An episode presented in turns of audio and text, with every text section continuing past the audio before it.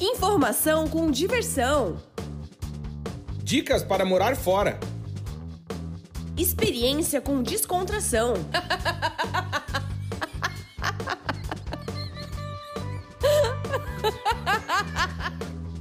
Partiu morar fora!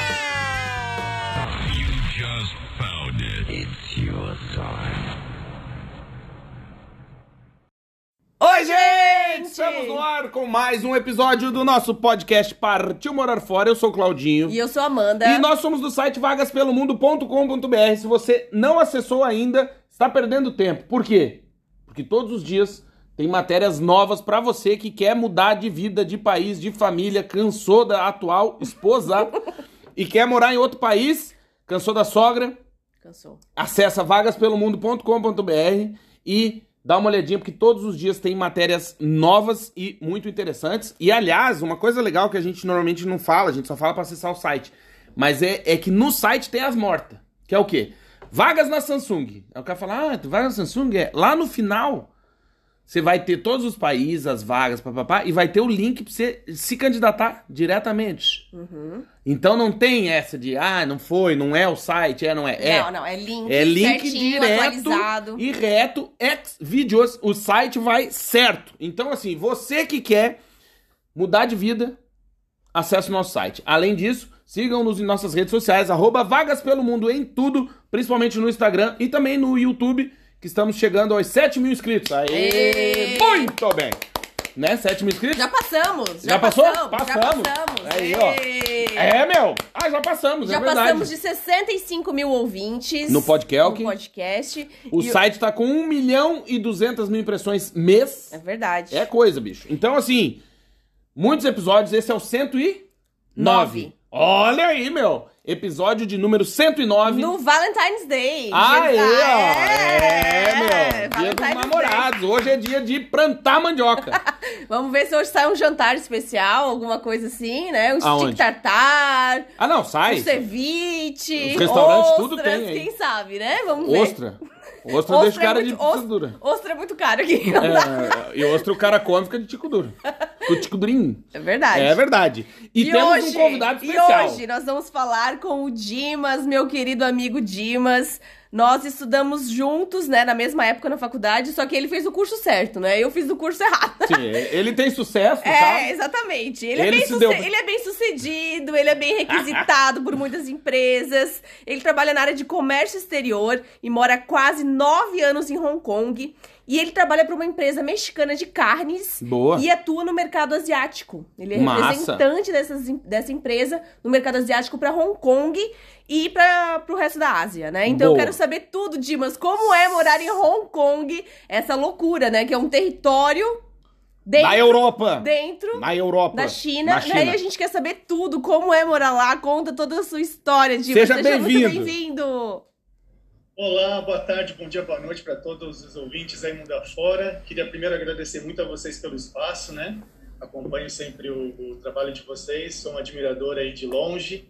Temos a nossa história juntos, né? Começamos juntos na faculdade aqui no Brasil, que alegria ter é, compartilhado esse mesmo caminho e, e é isso aí, vamos seguindo o mundo afora. Estou aí há nove anos em Hong Kong, que foi um lugar que eu não planejei estar, né? Aconteceu e foi muito bom para mim. Foi um, continua sendo um lugar é, que transformou muito a minha vida profissional, principalmente, né? Me abriu portas para o mundo inteiro, me transformou como pessoa. É, foi uma, é, está sendo uma, assim, uma experiência fantástica. Que Mas massa. vamos lá, tem muito que a gente pode falar. Vamos Meu Deus. É, e assim, o Dimas, ele é sol... O Dimas é solteiro, tá, gente? É gato, é gatinho, Gatinho. gatinho, gatinho, tá no mercado, tá, Tá. livre. E ó, o Dimas, ele já conhece 60 países. Ele viaja mais que notícia ruim, né? Ah, esse aí. Esse O anda Dimas mais. viaja, viaja. Ele, ele é daquele tipo assim, ó, na pandemia ele resolveu ir pro Alasca, foi pra Portugal, foi pra Malta, foi pra onde? Islândia. Na Europa. Ele fez um tour assim, ó, pelo mundo. Assim, Foi. ah, não sei o que eu vou fazer hoje. Ah, eu vou andar de helicóptero no Alasca. Foi. Né? Então, assim, É ele viajou o mundo. Ô, mas eu, eu queria começar pelo começo. Ô, Dimas, como, Como tu que. foi parar? É, como é que tu foi parar em Hong Kong? Como eu fui parar em Hong Kong? Na época, eu trabalhava para uma empresa brasileira, uma trading company que era especializada em exportações de carne. E ah, eles tinham um escritório que era na China, na cidade que faz fronteira com Hong Kong, que se chama Shenzhen. Eles estavam ah, Saúde. tentando Isso é fazer, um tipo espirro, né? Que fala. é, Shenzhen. transferir esse escritório Uhum. de Shenzhen para Hong Kong. E aí, nesse momento, nessa transição de mudança de escritórios de cidade, eles pensaram em me mandar para lá. Porque, como a empresa era brasileira, eles tinham uma certa dificuldade em conseguir transmitir a, a, a forma de gerenciamento brasileira nos negócios lá na Ásia. Eles achavam importante ter uma figura brasileira no escritório para fazer essa ponte né, um pouco melhor entre ah, Brasil e Ásia, né, se comunicar melhor também. Aí foi isso, eu terminei lá, aconteceu. Ah, eu tinha planos, com certeza, de morar fora, estava me, me projetando, ah, me preparando, né?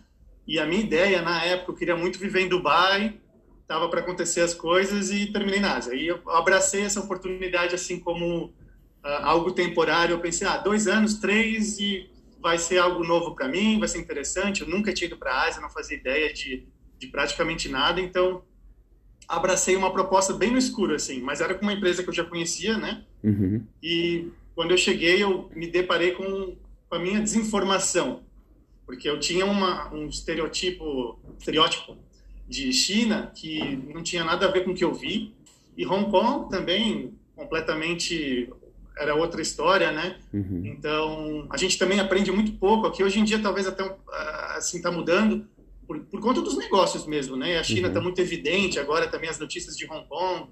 Então, a gente tem aprendido um pouco mais nos dias de hoje, mas pelo menos na minha época de escola, a gente passou muito rapidamente ali no que era China, Uhum. no que era Hong Kong, os países, os tigres asiáticos, aquela coisa toda. A gente aprendeu assim bem superficialmente. Então, foi interessante estar lá e ver isso com teus próprios olhos, né? Uhum. Uhum. É, o. Di, o Dimas tá falando lá, porque ele, no momento, ele tá passando uma temporada no Brasil, né? Pra quem não sabe, o Dimas é de Santa Catarina, Uhum. né? Na cidade de Gaspar. Pra quem acha que Gaspar não existe, Gaspar Existe. existe e exporta talentos. Exporta talentos. E olha, eu descobri que eu e o Dimas, né, a gente tem algum parentesco em algum momento. É? É, porque minha família também é de Gaspar, né? Sim. E aí tem a família Spengler, Schramm e. Bornhausen e, e vai todo mundo misturando e se for ver lá no passado, todo mundo já namorou. Ah, sim, um primo sempre pegou o né? primo da outra. Os avós é. e tal, porque a cidade era muito pequena. É, tipo a Vila do Chaves, né? É. Tipo, o Kiko deu uns beijos na Chiquinha, Chiquinha É. deu uns peguinhos no Chaves, aquela coisa, todo mundo se conhece, né? Ô Dimas, eu queria saber, assim, como que tu se preparou pra trabalhar no exterior, né? Porque, assim, todo mundo fala assim, ah, será que é fácil? Será que é difícil? Será que o meu perfil é o suficiente? Será que só com o inglês eu consigo trabalhar em Hong Kong? E aí eu queria né? complementar Porque a o tua Dimas pergunta. também fala outros idiomas, né, Dimas? Fala francês também, né?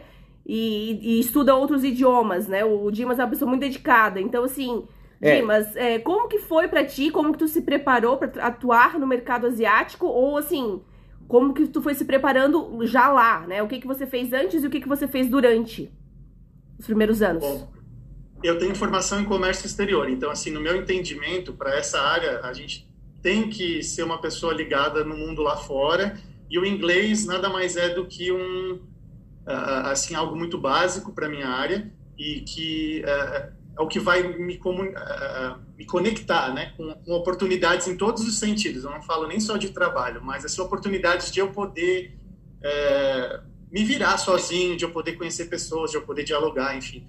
Então, assim, eu sempre entendi que o inglês era o básico, que era o necessário para mim. Eu não aprendi ele desde pequeno. Eu tinha o inglês básico da escola, né, normal do Brasil, onde eu, de fato, não conseguia conversar, não conseguia entender nada.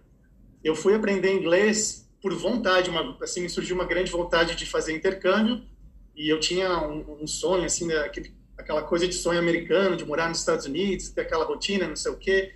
Então, com os meus 15 anos, eu comecei curso de inglês, mas eu tinha uma vontade tão grande que eu consegui aprender muito rápido. Eu tinha, assim, uma velocidade para aprender, aquela vontade era tão grande que, é, é, nossa, eu, gravava assim tudo muito rápido. E normalmente não era assim. Eu acho que eu tinha assim um propósito por trás, que era, ah, eu quero morar fora, estou uhum. muito motivado com isso e vou, e vou tentar e foi.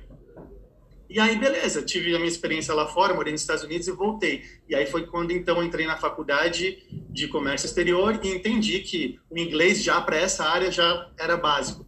E espanhol também já era algo básico. E eu não sabia falar espanhol. O espanhol aconteceu nos, nos anos recentes. Já tinha estudado, mas aquela coisa sem pegar fluência também, enfim. Então eu já entendi que para minha área idiomas era o básico e que eu tinha que investir nisso. Uhum. E inclusive quando eu estava fazendo o meu intercâmbio, eu fiz é, ensino médio nos Estados Unidos no último ano quando eu cheguei lá, quando eu vi que eles tinham vários idiomas diferentes na escola, eu fiquei assim, uau, quero fazer todos. Mas eu não tinha tempo para poder escolher todos, não tinha nem como focar em todos. Então eu estudei francês e alemão. O alemão eu larguei no meio do caminho porque eu de fato não conseguia estudar alemão em inglês, e o meu inglês não era tão bom quando eu cheguei lá. E aí o francês, pelo fato de eu estar, tá, eu morava em Ohio, era um lugar mais afastado, então não tinha contato com brasileiros e nada disso. É, então eu me imergi muito no inglês e o, francês soava como como português para mim assim. Eu nunca tinha tido contato nenhum, foi meu primeiro na vida. Mas foi a única matéria que eu fui super bem. E era bem intensa as aulas, eram duas horas e meia, quase três vezes por semana. Então foi por um ano assim, quando eu voltei para o Brasil, é, estudando comércio exterior, um, o meu segundo emprego, é, eu só consegui ele porque eu sabia um pouquinho de francês. Então assim, uma coisa foi conectando a outra. E eles me contrataram para essa vaga porque eu sabia um pouquinho de francês e era uma vaga que atendia os mercados francofônicos uhum. de, de África. Então, uh, aí foi o meu contato com a África. Através do pouco de experiência que eu tive no back office, a parte operacional com os mercados de África, é, eu tive uma certa experiência que me chamou atenção nessa trading company, que me contratou para trabalhar com mercados de África. Uhum. E as uhum. coisas foram evoluindo até o momento que, no fim, elas me transferiram para a Ásia, e a Ásia, de fato, aconteceu. Assim, eu nunca estudei nada sobre a Ásia, né? Uh, uh, nunca tinha viajado nem para a Ásia. Do pouco que eu sabia era, assim, China, que a gente aprende muito na faculdade, na época a China estava crescendo 10% ao ano, aquela uhum. coisa toda.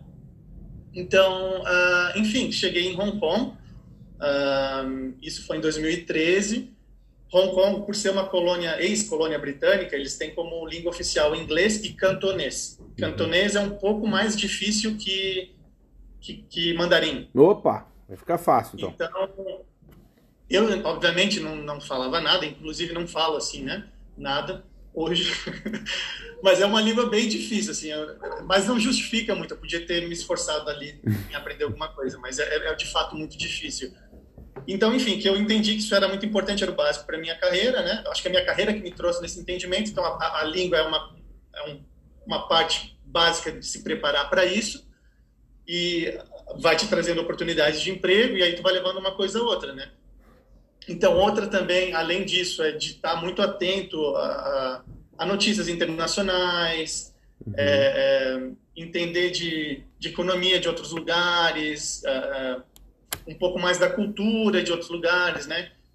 Assim, para mim ainda foi de fato bem diferente do que eu tô até falando. Quando eu fui para Ásia, eu fui despreparado nesse sentido, uhum. mas eu já tinha vivência fora, já tinha ia, já tinha ficado o quê? Já tinha morado nos Estados Unidos, já tinha morado na França, já tinha passado um tempo em Dubai também, já tinha voltado. Então já tinha dado uma boa rodada assim, né? Viajado bastante pelo mundo, então não foi não foi algo assim super cru, uhum. mas se eu fosse fazer um movimento desse como meu primeiro passo para fora, eu iria me bater muito mais. Entendi. Muito mais. Então é importante a pessoa se preparar, né? Assim, dar uma estudada. Eu até. até...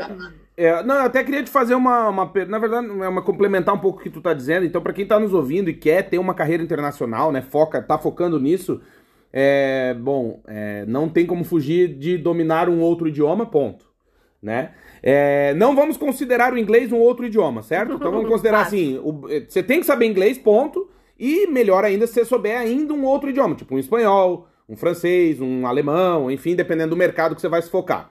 É, e aí, com esse depoimento do Dimas, eu acho que isso é ponto pacífico, né? Daí para frente. Então, eu queria te perguntar, Dimas, nesse aspecto, para uma pessoa que está se preparando para o exterior, para né, ter uma carreira internacional, beleza, tá se dedicando ao idioma, tu. E aí eu queria te. Agora eu acho que é, uma... é meio advogado do diabo, vamos lá. Tu fez faculdade de comércio exterior né? E o que tu aprendeu na faculdade de comércio exterior? E aí quando tu foi para a vida real, Né? Que aí o cara chegar na guerra lá, ó, Dimas, tá aqui o fuzil, uniforme, vai, fi, vai pra guerra. Isso te- tipo, de certa forma, é mais ou menos o que contam na universidade? Ou, hum, uma pessoa, por exemplo, que não tem a formação superior nessa área, mas tem um curso, sei lá, algum MBA, por exemplo, sei lá, a pessoa fez direito e fez um MBA em gestão internacional, não sei no que, ou um outro curso. Tu acha que ela também consegue ter sucesso numa carreira internacional na área de comércio exterior, por exemplo? Consegue, mas é, uma complementa a outra, né? Eu acho que Uhum. assim, na minha, vou, vou passar da minha experiência. Eu, quando eu comecei é, a minha faculdade, eu já, nos meus primeiros meses, eu consegui um emprego. Não era bem na área. Uhum. Eu fiquei um ano e meio, mais ou menos. ah, bom, era, era, era financeiro, mas era parte de câmbio. Então não deixa de ser da área também, né? Não era muito essa parte comercial, essa parte logística que todo mundo tem acesso no comércio exterior, mas não deixa de ser comércio exterior também. Então eu posso te dizer que quase que eu estava na área já. Uhum. Isso, sem dúvida nenhuma, fez uma diferença gigantesca, né? Já estar trabalhando durante a faculdade. Na faculdade é muito teórico, né? E comércio exterior é, é- é importantíssimo você ente- entender do operacional, da prática. Então, não tendo essa, essa base, você tendo o diploma e não tendo uma experiência, é bem difícil, não só pelo fato de conseguir um emprego, de de fato se encaixar dentro do, da, da área, da indústria né, de comércio Uhum. exterior. Porque ah, ah, ah, você vai se bater muito até pegar assim, o entendimento de, de- da parte operacional de comércio exterior. Por Uhum. exemplo, eu trabalho com comercial, né, mas eu preciso saber da parte de logística. Isso Entendi. me impacta indiretamente. Não sou eu que trabalho nessa área, mas assim, eu preciso entender disso. Eu não vou conseguir entender disso só na- no teórico da faculdade. Entendi. Infelizmente não, porque é muito detalhado. E comércio exterior é uma coisa que tu tem que sempre estar atentar, atento aos detalhes, que os detalhes podem desconstruir toda uma operação, desviabilizar todo um negócio. E, e comércio exterior envolve muitos custos, né? Assim, custos que podem variar da noite para o dia se a gente perder algum, alguma coisa do controle. Uhum. Ou seja, você pode estar importando uma mercadoria e isso aí já não fazer mais nenhum sentido se você deixar ela parada no porto uma semana ou faltar algum documento, enfim, né? São uma série de coisas. Por outro lado, a parte teórica é muito importante porque não adianta só saber da prática, porque daí toda essa parte assim de conseguir conectar uma notícia lá dos Estados Unidos com alguma coisa que está acontecendo na Europa e Ásia, isso aí tu não vai pegar só no prático. Tu tem Uhum. que ter de fato assim aquela mente aberta para dar uma lida nas notícias do mundo, conseguir linkar com o que acontece aqui, é, é, traduzir isso para o local também, assim, ah, no Brasil acontece tal coisa com o governo, mas não deixa de ser o que está acontecendo no mundo, né? Mas de Uhum. uma maneira, cada um do, do, do, na sua forma de governo aí. Então isso é importante para te poder também identificando as oportunidades, né? De negócio em si também, Uhum. cada lugar e, e, lidando com isso, né? Ô, ô, Dimas, uma, uma- Então, assim, agora que tu falou isso, me, me acendeu uma luz aqui, queria te perguntar. A pandemia, então, é o, praticamente, para quem que nem tu que tá num mercado é, extremamente acirrado, concorrido, foda, né? Que é o da Ásia, enfim, tá trabalhando lá onde tudo acontece, nessa área de comércio e compra e venda de mercadorias, enfim. É, a pandemia foi o teu doutorado, então. É, para todo mundo, eu acho, né? É um, são dois anos muito diferentes e que tiraram todas, ah, todas as tendências de mercado que a gente tinha como base para ir eh, planejando os anos seguintes, foram todas desconstruídas, porque foi, foi completamente diferente de qualquer outro histórico, né? Então, ah, a gente tem vivido agora um momento muito diferente para os transportes internacionais, Uhum.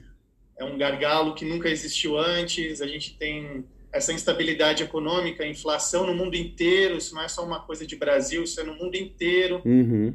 Ah, e, e eu acho que a maioria dos governos não sabe como como trabalhar nisso agora, em como resolver, porque Uhum. é uma coisa muito complexa e é uma coisa muito ah, não, não, não sei como eles vão conseguir lidar com isso. Assim, acho que o próprio governo, os próprios governos Vão né, se bater, né? Uhum.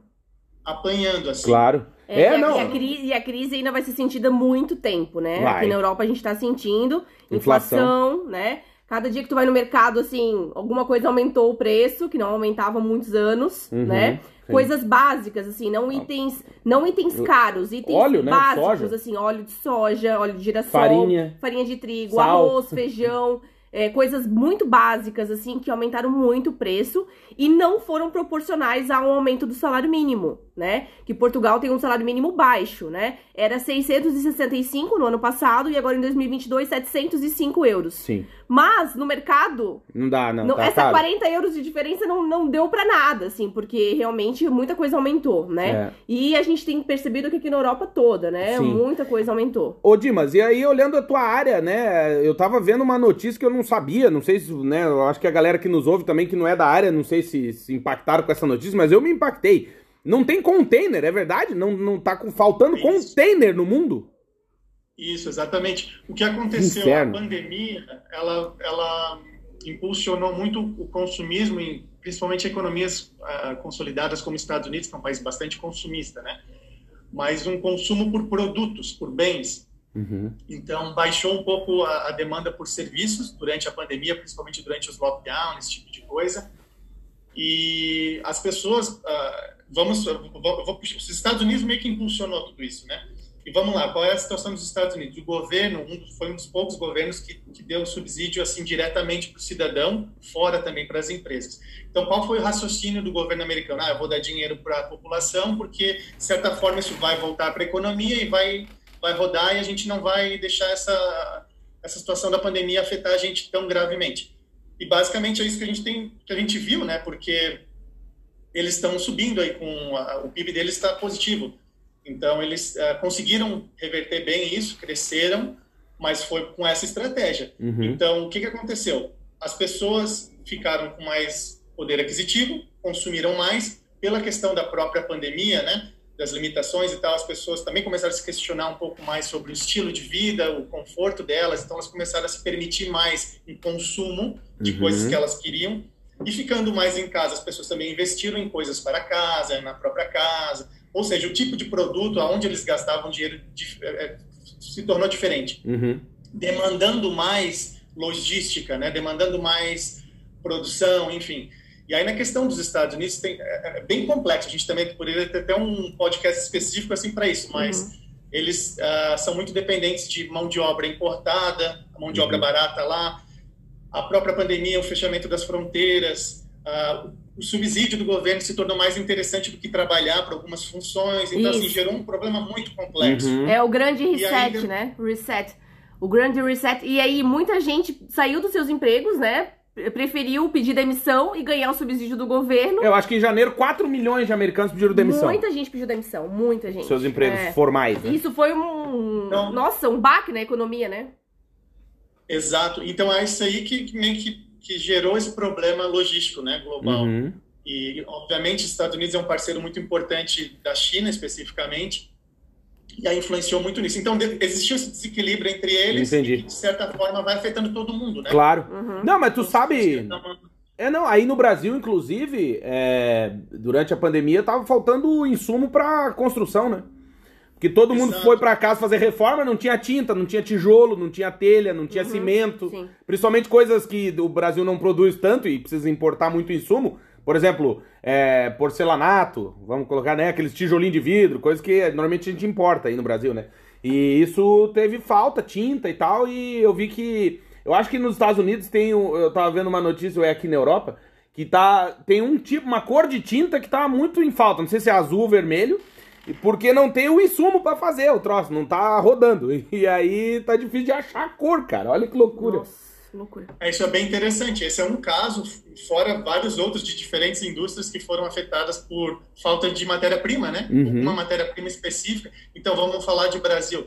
Ah, essa área de construção civil foi uma oportunidade. Uhum. Acho que esse também é um ponto interessante. A, a- a própria pandemia ela se tornou uma oportunidade para muitas indústrias. A minha indústria se beneficiou muito, muito. Ela tá com, e, e eu trabalhando especificamente para uma empresa mexicana, que eles têm aquele acordo entre Canadá, Estados Unidos e México, Uhum. ainda mais. Então assim, os anos É o NAFTA, nós- né? Não é NAFTA o nome? Ah, mudou, é um outro nome agora. Ah, é? Mas Mas esse era isso, né? do NAFTA. Uhum. E aí eles tiveram dois anos de um desempenho fora da curva, assim.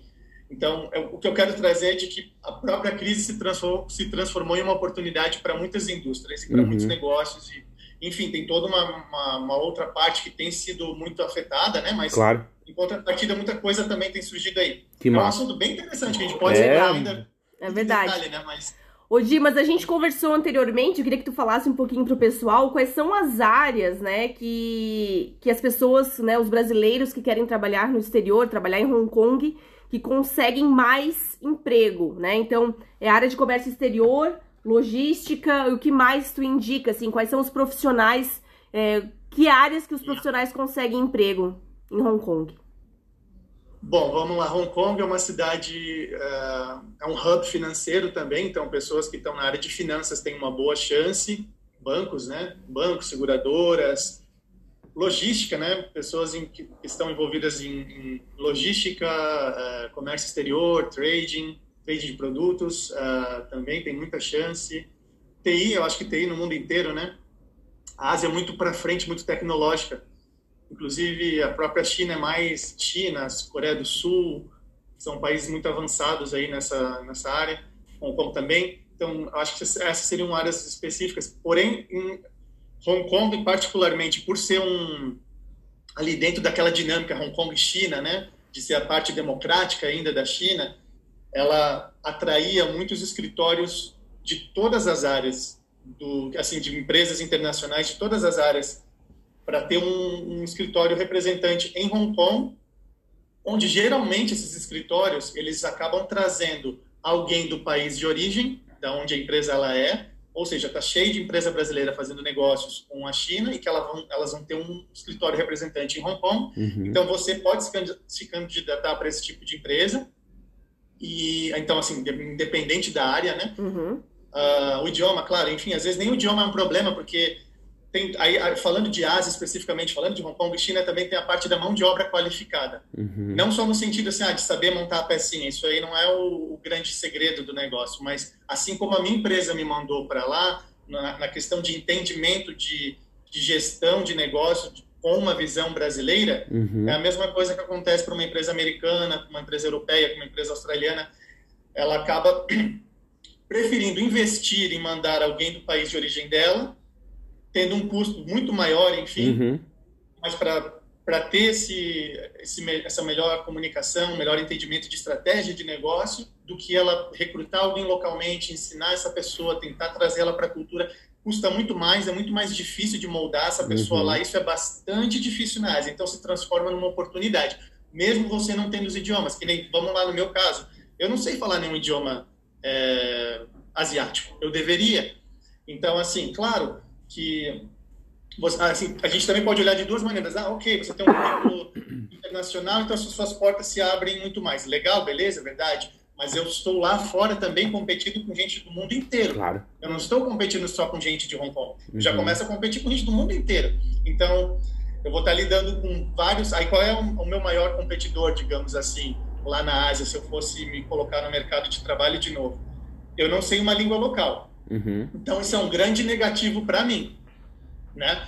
Mas, é, enfim, aí eu vou, vou competir com uh, chinês americano, com chinês europeu, com chinês australiano, que daí ele vai ter o idioma, as duas partes bem preenchidas, só que às vezes ele não vai ter um entendimento do, do negócio e do mercado. Uhum. Então, muitas vezes as empresas tomam um certo risco, assim, ah, dependendo da posição, elas vão preferir pegar alguém que tenha o idioma e relativamente é, aí, claro, se você está trabalhando com uma empresa americana, ela vai conseguir recrutar alguém que tenha ou morado nos Estados Unidos Uhum. e seja de Hong Kong e da China e consegue preencher parcialmente o que eles esperam como um profissional, ou seja, coisas que, que a gente também pode usar a nosso favor, né? Uhum, Como eu claro. falei, assim, tem empresas brasileiras que vão ter escritórios lá e você pode tentar se candidatar mesmo aqui de fora, mesmo aqui no Brasil, você não precisa ir para lá. Uhum. E isso é um ponto legal também de colocar na, no podcast, é que Hong Kong, diferente de um país como Estados Unidos ou como a, a Europa, mesmo como continente, não dá para você botar uma mochila nas costas e chegar lá e vou procurar um emprego. Não tem nenhum problema, você consegue fazer isso. Não é questão de visto, a gente nem precisa de visto como visitante ou as pessoas te darem visto. Também não é uma coisa difícil em Hong Kong, é bem simples. Uhum. As empresas irem atrás, não tem um custo para elas por trás, é Ah, bom. não é um problema. tem que existir uma justificativa do porquê, mas também assim não é algo difícil. Geralmente, para a maioria das posições, você tem que ter uma formação acadêmica, né, para justificar uhum. para a imigração, mas não significa dizer que você não consiga. Também dá para fazer. Muito nessa linha, ah, de repente você vai trabalhar para uma empresa brasileira, onde eles vão entender que o local não vai conseguir preencher a expectativa. Mas o ponto que eu queria trazer é que uh, uh, fugiu agora, eu falo tanto que... Não, tu queria falar do, de botar a mochilinha nas costas e lá bater de porta em porta. Hong Kong é uma das cidades mais caras do mundo. Então, assim, é, não dá para você chegar lá e assim, ah, você guardou mais economias, você pediu demissão, vou pegar, vou ficar um mês lá, vou ver o que eu... Não vai conseguir. Não faça isso, não recomendo. O aluguel é então, é muito caro, né, Dimas? O, processo... o é, aluguel. Não, é, assim, a vida é cara. Vou dar um exemplo. Se você fosse trabalhar no McDonald's, você vai ganhar 2 mil dólares americanos. Mas isso não é, não é um salário que você consegue viver em Hong Kong. Você não vai conseguir o mínimo, sobreviver com o mínimo para isso. Quanto custa então, um apartamento bom, assim, de dois quartos, mobiliado já para um estrangeiro, um imigrante trabalhador que vai chegar com a esposa, por exemplo, ou com o esposo, vai chegar ou com o namorado, sei lá, em família, assim, casal, né? vai, um casal, dupla. vai morar em dupla. Quanto vai, vai pagar? Se tiver, né? Porque assim, também é disputado, né? Os imóveis são muito pequenos, então assim, tudo muito pequeno. Se você for com família, família, filhos, que nem vocês, assim, por mais que vocês digam, ah, ok, eu posso morar num apartamento pequeno, você pode ali no máximo um ano, você não vai conseguir criar uma vida normal num espaço daquele lá, uhum. pequeno. É, sei lá, para uma família, uns 5 mil dólares americanos por mês, para alguém sozinho como eu, eu colocaria assim, para viver tranquilo, 2 mil dólares americanos no mínimo, de 2 para 3, só com moradia. Só que aí o que acontece? Como Hong Kong é uma cidade que tem muitos expatriados, até tinha me perguntado isso, né? Uhum é, a gente deve ter uma, a gente tem uma porcentagem grande de expatriados lá. Um, ah, não vou saber te dizer em porcentagem, mas vou chutar. Hong Kong tem quase 8 milhões, 8 milhões de habitantes, colocaria talvez um milhão, alguma coisa assim. Mas geralmente as empresas que oferecem pacotes lá para Hong Kong, elas vão te oferecer um, uma ajuda de custo para moradia. Uhum. Porque é o que mais rouba a fatia do teu salário é a aluguel. É a moradia, o aluguel supermercado, restaurante, tudo isso é bem caro. Se a gente for comparar com o nível de Brasil, não dá, não dá nem para comparar com o dólar de hoje, de fato, assim. E é muito mais caro que os Estados Unidos e Europa. Então, assim, Olha. se a pessoa ainda tem como base, ah, pô, Estados... é mais caro. Cara. Mais caro. Uhum. Então, é, tem que estar preparado para isso, né? Então, por isso que. É, tem que ir com o emprego garantido, né? Isso, ter uma proposta de emprego antes. É, Ô, Dimas. emprego garantido. Senão vai gastar todas as economias em um mês, né? É, ou menos. É. Ô, Dimas, eu tenho uma pergunta assim: é... serviço também é muito caro? Tipo, ah, cortar o cabelo, fazer a unha, dar banho no cachorro. Não sei se tem cachorro, se eles comem os cachorros, como é que funciona. Tipo, ou não, ou não dá. Tipo, ah, quero, sei lá, pra ter carro. Dá pra ter carro? É melhor andar a pé? Ah, é tudo caro. Tudo Todos caro. os serviços são caros. Ah dá para dirigir, sim, só que a cidade é muito pequena, né? então assim para eu transmitir isso de uma maneira mais fácil de, de, ser compreendida pelos ouvintes, é como se fosse uma Nova York latina, uma Nova York latina, uma Nova York asiática. Tá. Então é um lugar muito relativamente pequeno, denso, né? Uma população muito uhum. densa. E o transporte público é excelente, eu nunca vi lugar nenhum, é um metrô assim que funciona é limpíssimo, melhor que a Europa, posso te dizer, assim, alguns países que eu tive conhecimento, que nem França, não vou apontar, apontar nomes, mas, assim, países onde a gente vê que o metrô, às vezes, não é limpo, lá é super limpo, super bem cuidado. Aliás, posso só, só te interromper, Dimas, dizer para você que tem o sonho de conhecer Paris e quer andar no metrô de Paris, é um cheiro de cu. É, horrível um cheiro de rabo naquele metrô. Não, é. não sei se é verão, se é inverno, mas é um. E, não sei. Eu, eu, não me senti segura, assim, no metrô de Paris. Ele Londres, garra... é, Londres é super tranquilo de andar de metrô. cheiro de cu mas garra em Paris, na barba. Em Paris, é não. horrível. E é. a gente vê muita gente pulando a catraca, né? Sim. Pra não pagar no metrô de Paris. Ah, é zona, é, é bagunça. É São Paulo com a Torre Eiffel. É. Mas aí eu tô te interrompendo, Dimas. Tudo é muito caro, é tudo é limpo, muito limpinho. Tu não, tu não tem carro lá, né? Os trans... é, não tem carro, mas tra... eu digo o transporte público é muito limpo, né? Assim, não tem É seguro, Dimas? Seguro. Isso, eu vou entrar nesse ponto também. Muito segura a cidade, muito... a própria China também é bastante segura, mas Hong Kong, vou falar de Hong Kong, bem segura. Uh, então, assim, as pessoas se movimentam mais de ônibus, tem muito ônibus, aqueles de dois andares, né? Uhum. Então, tem muito, muitos ônibus, tem muito, uh, muitas linhas de metrô, tem tram, uh, e as pessoas se movimentam de táxi É muito Hum. barato andar de táxi também. E Uber agora também funciona lá. Ter carro em Hong Kong, o carro em si não é caro, o que é caro é estacionar. Uhum. E te dou um exemplo: uma garagem de carro em um prédio, qualquer lugar, tu vai gastar 500 dólares americanos por mês, no mínimo. Então, tipo, não Nossa. compensa. Uhum, entendi. Então é mais o pro- a problemática de estacionar mesmo e, E- enfim, o custo. Ô, ô, Dimas, e foi como, Tem pra explicou... onde dirigir, né? Pra onde você vai? Porque no- em Hong Kong a gente dirige do lado contrário, a gente segue o, A mão inglesa. a mão inglesa. E aí, para atravessar a fronteira com a China, tem que ter uma placa especial que te custa um valor muito caro. E aí você vai estar dirigindo do lado oposto, com o volante errado, e Uh. com pessoas que dirigem né, bem mais, mais malucas por lá. E agora criou uma ponte entre Macau e Hong Kong, mas mesmo assim essa ponte não é livre para transitar assim de qualquer forma, tem que ter uma licença especial também, enfim. Uhum, Então você não tem para onde dirigir muito, né? Não então vale a tem pena. muito porquê de você ter um carro. entendi. Aí nesse sentido é bem de boa. É por isso que tu viaja tanto de avião, né? Tu vai pra, vem pra Europa, vai pra um monte de lugar, né, Dimas? Porque Esse Hong Kong é também, pequeno, né? Bom, ele é um hub aéreo. Então, pessoas que muitas vezes vêm de vários lugares do mundo para a China, elas vão via Hong Kong, Uhum. aquela grande feira que acontece em Canton, Canton Fair. Muitas vezes as pessoas vão para Hong Kong e vão de trem para lá. Então, a gente tem voos. Agora, com a pandemia, mudou tudo, né? A gente nem sabe como vai ficar isso depois. Mas a gente perdeu a maior parte das rotas. Uhum. Mas Hong Kong a gente podia voar direto para qualquer lugar do mundo, exceto a América do Sul. Qualquer lugar do mundo. Que legal. E por não ser o destino final da maior parte das pessoas, a gente que mora lá, a gente acabava conseguindo pegar preços assim Melhores. muito baratos. Então, viagens de final de semana era muito fácil e muito barato de fazer. Às vezes, não, eu- eu conseguia viajar no final de semana por um custo mais barato do que eu ficar em Hong Kong. Olha, que louco. Então, isso eu fazia muito. Às vezes eu ficava, é, sei lá, sexta, sábado e domingo na Tailândia e gastava muito menos se eu ficasse em Hong Kong. Uhum. Uhum. Que massa. Ô, Dimas, tu, tu falou da mão inglesa, né? Tem algum resquício ainda do- dos britânicos lá em Hong Kong? Porque tu falou, né, foi uma colônia britânica. É, tipo, sei lá, tem pub, tem Fish fish, and chips. chips, tem a deli, sei lá. Tem, eu acho que assim, eu, eu não conheço Hong Kong, na, na- não- não cheguei a conhecer na época que ainda era da parte da colônia britânica, mas as pessoas falam que deixou muito de, de ter essa, essa pegada britânica, mas eu sinto que tem ainda, né? Essa Uhum. parte do transporte é toda ainda na mão inglesa, as regras, as leis ainda são muito na base da- das leis inglesas. Tem sim pubs, a gente vê muitos bares, vários bares na cidade, mas não necessariamente no formato inglês, Uhum, mas tem essa cultura de ir para os bares, fazer esses happy hours, é bem forte isso lá. que massa. Ah, é bem internacional assim nesse aspecto, Uhum. né? A China, mas tem uma influência muito grande de todas as partes do mundo. É, eu queria te perguntar também o seguinte, Dimas, os hongkongonês, né? O tio que nasceu em Hong Kong, hongkongolês, né? Hongkonguinês. People, Hon- É isso, é o tio hongkongonês. Eles, é, tu por ali, tu tá, falou aí, né? Mais ou menos 7 para 1, né? Cada 7, é, 8 pessoas que moram de 8 milhões, 1 milhão é gringo, então 7 são locais, 1 é gringo. É, como é que é a aceitação com o estrangeiro? Eles gostam dos gringos? É legal? Tem preconceito? É de boa?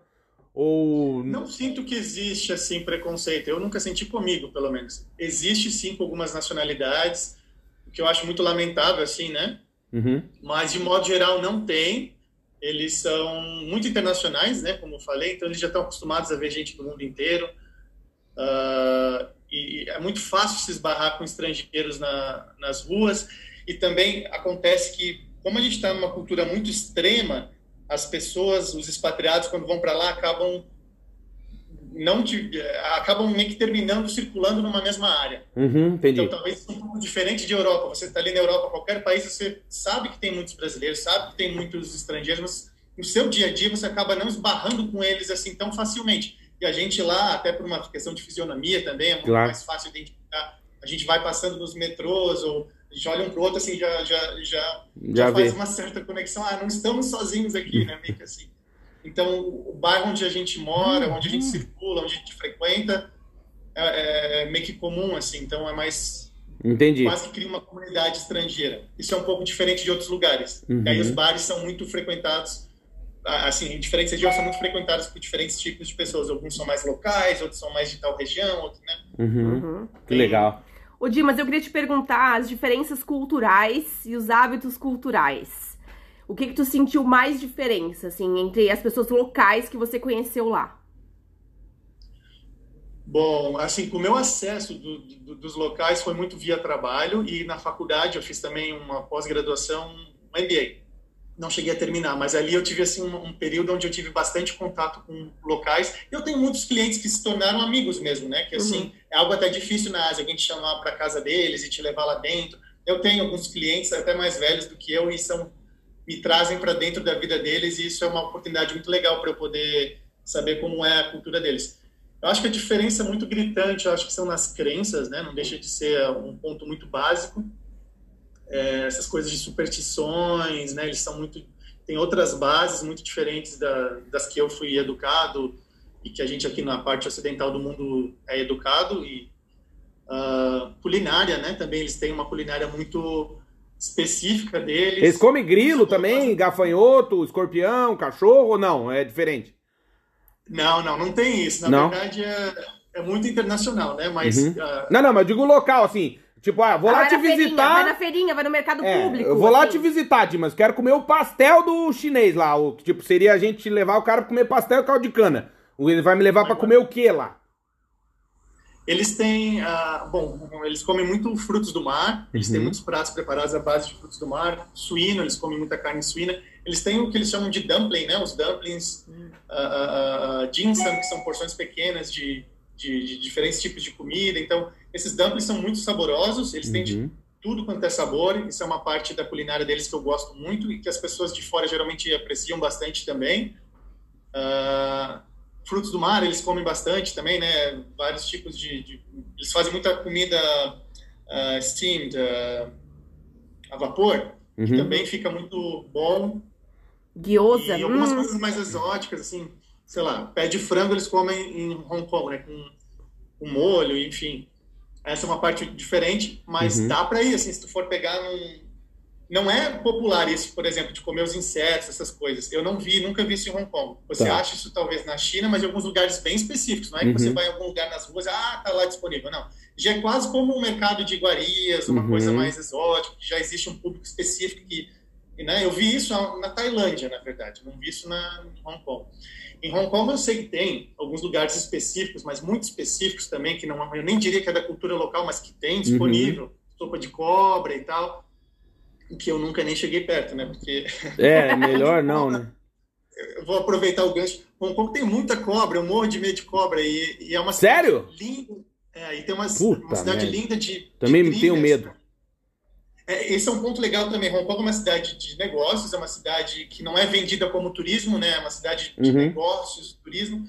Só que tem toda uma parte de praias, de trilhas, de montanhas meio que afastá-lo, até mesmo na própria cidade, que é assim fantástico, maravilhoso. Que massa. E geralmente as pessoas não conseguem ver ou ter acesso a isso se elas não conhecem alguém de lá. Então alguém que vai a trabalho uma semana nem percebe muito isso. Uhum. E aí voltando na cobra, é que tem muitas cobras nas trilhas. A gente acha muita cobra na cidade.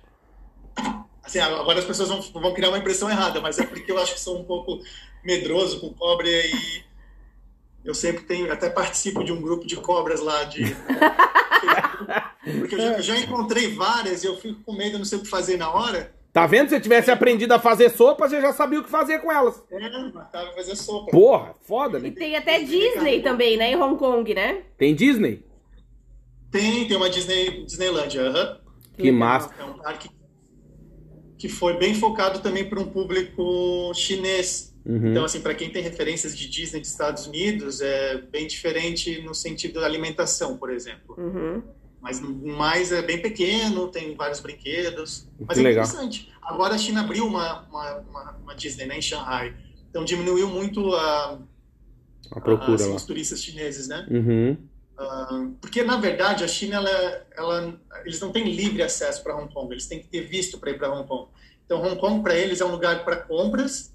E aí eles aproveitam e vão para Disneyland. Então, o pacotão deles, assim, é tipo a Orlando, do Brasil. Ah, entendi. Vai Disneyland, vai para fazer compras e a gente passa o final de semana e passa o rodo nas lojas. Mas só os milionários, né? Nem sempre, porque eles têm uma certa uma certa tem uma variação cambial entre a moeda da China e a de Hong Kong, pequena, mas tem. E os preços de Hong Kong são mais ah, bom, para a realidade deles, né? Mais baratas. Porque Hong Kong é taxa zero de importação, não tem impostos. Boa. E a China tem, tem impostos altos. Então as pessoas vão para lá para comprar iPhone, todo esse tipo de coisa as pessoas vêm da China para comprar em Hong Kong. Seria o nosso Paraguai, né? Antigamente. É, mais ou menos, exatamente. Até na dinâmica de negócios é algo bem similar a isso. E se um brasileiro for, tem tax free igual aqui na Europa? De não pagar o imposto? Ou tem algum desconto Não, por ser estrangeiro tem- ou não não? tem Ou não tem imposto pra ninguém? Não tem imposto para ninguém, Pra então ninguém. não tem o que pedir de volta, né? Não tem Que que- legal. Falando em, em impostos, Hong Kong é um lugar muito bom para quem vai trabalhar, que os impostos são mais baixos, né? Uhum. O máximo que você pode pagar não dá isso, mas é 18%, 17 ponto alguma Imposto de renda? Imposto de renda 18%, Bom. e isso comparado aos Estados Unidos e Europa é bem mais baixo, até o próprio Brasil é mais baixo. Uhum. Ô, ô, Dimas, e a jogatina? É, pro- é, é permitida a jogatina? Um cassininho? Roleta? Não. Cassino não é permitido, mas eles têm Macau que é do lado, né? Macau Uhum. ela é- foi criada basicamente para isso. Entendi. Ah, entendi. É uma Las Vegas, é é uma cópia de Las Vegas. Os hotéis são iguais, Sério? eles faturam muito mais dinheiro em Macau do que em Las Vegas. E aí, então, quem quer fazer isso vai pra lá, né? E Macau fala português, né? Fala português, mas assim, tu não vê muito nas ruas, né? Uhum. Acho que já passou um pouco, mas tem assim nas, nas comunicações públicas, Que louco. né? português e chinês. Ah, É, pra quem mas, tá né, nos ouvindo e não, não sabe, né? Macau foi uma colônia portuguesa. E, Exato. é, e aí, olha que louco, né? Que é, é interessante isso, que eu acho que é, ter essa possibilidade, né? De, de conhecer essas culturas, assim, conversar. Por isso que a gente preza tanto por conversar com as contigo, por exemplo, as pessoas que moram nesses lugares que pra gente normalmente não são tão acessíveis. Ô Dimas, é, eu te queria te perguntar assim, que nem agora tu tá uma temporada aí no Brasil, e tu sente saudade? Tá com saudade de Hong Kong ou ainda não chegou nessa fase? Ah, eu sempre tinha muita saudade quando eu vinha pro Brasil de Hong Kong. Eu vinha, ficava uma semana, já tinha muita saudade. Do que que eu sentia saudade? Eu acho que da, da dinamicidade da cidade, da velocidade das coisas, né? De ter tudo disponível, assim, qualquer coisa que você procurar de comida, de serviços, de produtos, está lá disponível num, no, no outro bloco, na outra quadra para comprar. Pra, encontra muitos profissionais de saúde, qualquer coisa. Uhum. Então, assim, enfim, é- era muito, é muito conveniente, né? Só que confesso que já tem um sentimento diferente nos dias de hoje, muito por conta da pandemia, que a gente tem vivido uma restrição muito forte na parte de viagens, principalmente, né? Uhum. E desde três anos atrás, quando a gente começou com os, ah, começaram a ter as situações de- dos protestos, Uhum. é, mudou muito assim a rotina da cidade, né? Então nesse período depois veio aí o, o Covid, então tudo mudou. A gente não tem mais entrada de turistas, Uhum. é, a questão de restrição nos horários, muitos eventos não, não acontecem mais. Uhum. Então o estilo de vida mudou muito, né? E a Entendi. gente acha que isso seja temporário, mas já está tanto tempo, já está impactando tanto a vida lá que a gente não tem mais a certeza se isso vai voltar como era antes. Entendi. E Ô, aí, ô Dimas, é, voltando à tua área profissional, tu tá, tá ali, que nem tu falou, é um hub de galera que tá fazendo negócio e, e muita empresa, comércio exterior, meu, dinheiro entrando, via, blá, blá, né? Pô, tudo acontecendo ali. Existe, assim, uma, uma caça às, às bruxas, assim, tipo, empresa te, te seduzindo, querendo, ó, vem trabalhar com a gente, eu sei que tu tem experiência ou não? Rola um respeito, como é que é isso, assim? Não, acho que no mercado de trabalho, sim, acontece isso, essa, esses movimentos, né? As pessoas mudam de emprego, são, são é, buscadas por empresas, né? Isso acontece, Uhum. acontece. Muito também porque, é, como te falo, assim, é, eu sou um brasileiro. Aí, digamos que, que existisse um outro escritório similar ao que eu faço lá, eles vão ter uma tendência de buscar alguém como eu que já esteja lá, porque trazer um brasileiro, ok, ele vai se adequar a todas as, as, as, as partes que eles precisam lá de entendimento, de negócio, de, de estratégia e tal, de gestão de negócio, mas nem todo mundo quer ficar lá tanto tempo, nem todo mundo se adapta àquela Uhum. cultura. É, é, Assim, eu te digo que a maioria se adapta com Hong Kong, não é tão difícil. Na China ainda tem um, assim, muita gente fica um pouco assim preocupada. Mas é quase como se a gente jogar para uma realidade de Brasil, é você se mudar para São Paulo, aqui do sul para São Paulo. Você vai sentir uma, uma diferença gritante na questão velocidade, na questão de, do teu dia a dia lá. É mais ou menos isso, Hong Kong. Então, Uhum. quem consegue se adaptar com aquilo, beleza. Beleza. Só que com a diferença de que é uma São Paulo sem os problemas sociais que ela traz, né? O, Uhum. Sei lá, violência, enfim. Hong Kong é muito segura, é uma cidade bastante segura, impostos baixos na questão de imposto de renda, não existe impostos de importação, então os produtos são baratos. Uhum. Em teoria, né? Sim. Assim, a cidade continua sendo uma cidade cara de se viver. Eu te digo que é barato porque a gente ganhando lá, a gente ganha nos Claro. padrões de lá, então, ou seja, é barato. Mas Tem mendigo? Tem é mendigo? começamos a ver mais. Não Ah, era é? algo que se via tanto. Lá tem uma pobreza meio que camuflada, assim, uma questão bem interessante também que poderia render um outro podcast, porque é, não existe, não existia plano de aposentadoria. Uhum. Então isso foi criado, tem, não sei, vou chutar aqui, vou falar talvez alguma coisa que não, não tenha informação correta, mas uns 20 anos, eles chamam de NPF. Uhum. Então, ainda é algo meio que opcional, né? Não é assim, ah, obrigado a ter, mas todo mundo tem, todas as empresas têm. Só que, de, de novo, assim, ah, se for ver, é algo equivalente ao nosso FGTS. A gente só vai poder so- eh, sacar esse dinheiro quando a gente sair do, do emprego. Uhum. Sair do emprego não, se aposentar com a idade lá, 65, não sei qual a idade que eles têm lá. E no nosso caso, como estrangeiros, se a gente for embora de lá, a gente assina um termo que a gente não vai mais viver lá, não vai mais morar lá, e aí eles devolvem esse dinheiro pra gente. A gente pode retirar isso. Ah, Uhum. bom. É um valor relativamente bom para nossa realidade, mas não para a realidade deles. Assim, se eu fosse de fato viver lá, me aposentar com aquilo lá, iria pagar seis meses de aluguel, alguma coisa, e de repente já, Deu. já acabou. Uhum. É, então, o que acontece? Aí, voltando no ponto ali, você encontra muitas pessoas bem velhinhas, bem velhinhas trabalhando. E trabalhando assim, tipo, puxando. Trabalho pesado. É, assim, coletando é, papelão, Uhum. Uhum. é, esse tipo de coisa assim.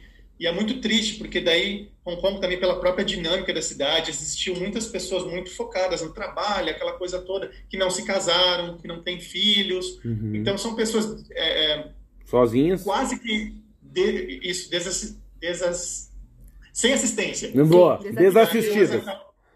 Isso, saiu a palavra. É Boa. isso que eu ia Então- perguntar pra ti, né? Assim, não é uma cidade que as pessoas podem ir pra, pra morar em família, né? É um lugar pra gente solteira, né? Pode morar em família, mas o que eu quero te dizer é que tem um custo muito alto, Muito né? alto Sim. pra escola, Não é filhos, via- não é- saúde. não é viável não é financeiramente, viável, né? Aí, de novo, também começa a entrar em outras questões. Você, como um expatriado, tem a sua filha, tá? Vocês estão morando em Portugal. A escola de Portugal não vai muito diferente, imagino eu, do- dos seus princípios, né? Do que Uhum. vocês foram educados aqui no Brasil, com as referências que vocês têm. Agora, você imagina você indo morar lá na, em Hong Kong, onde eles vão... E as escolas de lá agora, até existe também todo... Poderíamos falar também disso muito especificamente. Tem toda uma mudança agora de, de levar uma educação mais voltada para uma base chinesa. Então, as famílias de expatriados não querem ter, eh, eh, muitas vezes não querem ter essa referência para os filhos Uhum. e tem que migrar para uma escola internacional. Então, você imagina, na cidade mais cara do mundo, Nossa. ir para uma escola internacional, onde os pais brigam por um espaço, elas têm que pagar quase que um depósito para ter um espaço na escola. É quase como um investimento. Então, grandes empresas, bancos e tal, esses caras eles investem nas escolas, eles têm um investimento lá fixo, onde vai vindo diferentes funcionários de diferentes lugares, eles vão tendo certos espaços nas escolas. Uhum. E aí, como, assim, o pacote desse tipo de profissional ele é bem completo, então se a escola custar 2 mil dólares por mês, não vai Não ser importa. muito para uma empresa dessa, entendeu? Uhum. É muito para nossa realidade. Então, o que eu quero te dizer, acaba se transformando muito caro, acaba sendo é, é, desviabilizando muita coisa, né? Então, é, é, esse é outro ponto também, assim, ah, de repente pode bater muito bem para você a sua, o seu trabalho, mas aí de repente começa a pegar um pouco no- na sua vida pessoal, né? De repente para ti, para sua esposa, funciona muito bem essa dinâmica, as coisas diferentes, mas aí vocês têm uma filha, de repente vocês não Já. querem que a referência dela seja essa, Uhum. né? Então aí E são esse. Não, pesando muito. Aí dificulta ter um profissional também. claro. Aí é que às vezes também os caras valorizam é, é, é, pessoas sem família, Uhum. pessoas mais dispostas a viajar. O perfil para Hong Kong qual é? Pessoas dispostas a viajarem, dispostas à, à realocação, Uhum. a, a- Facilidade de mudança. e isso e que sejam dinâmicas, rápidas, multiculturais, idiomas, tudo isso aí. Uhum, entendi. Ô, Dima- E esse, não, só pra complementar, esse de escola internacional é complicado, né? Porque a Suzane von Richthofen estudava na escola internacional e deu merda, né? Então, às vezes a gente. É. a Ô, Dimas, referência. uma outra pergunta, né? Assim, tu que já Você conhece, morrer, tu que já conhece 60 países, né? Que outros mercados, lugares você recomenda na Ásia para um profissional de comércio exterior trabalhar?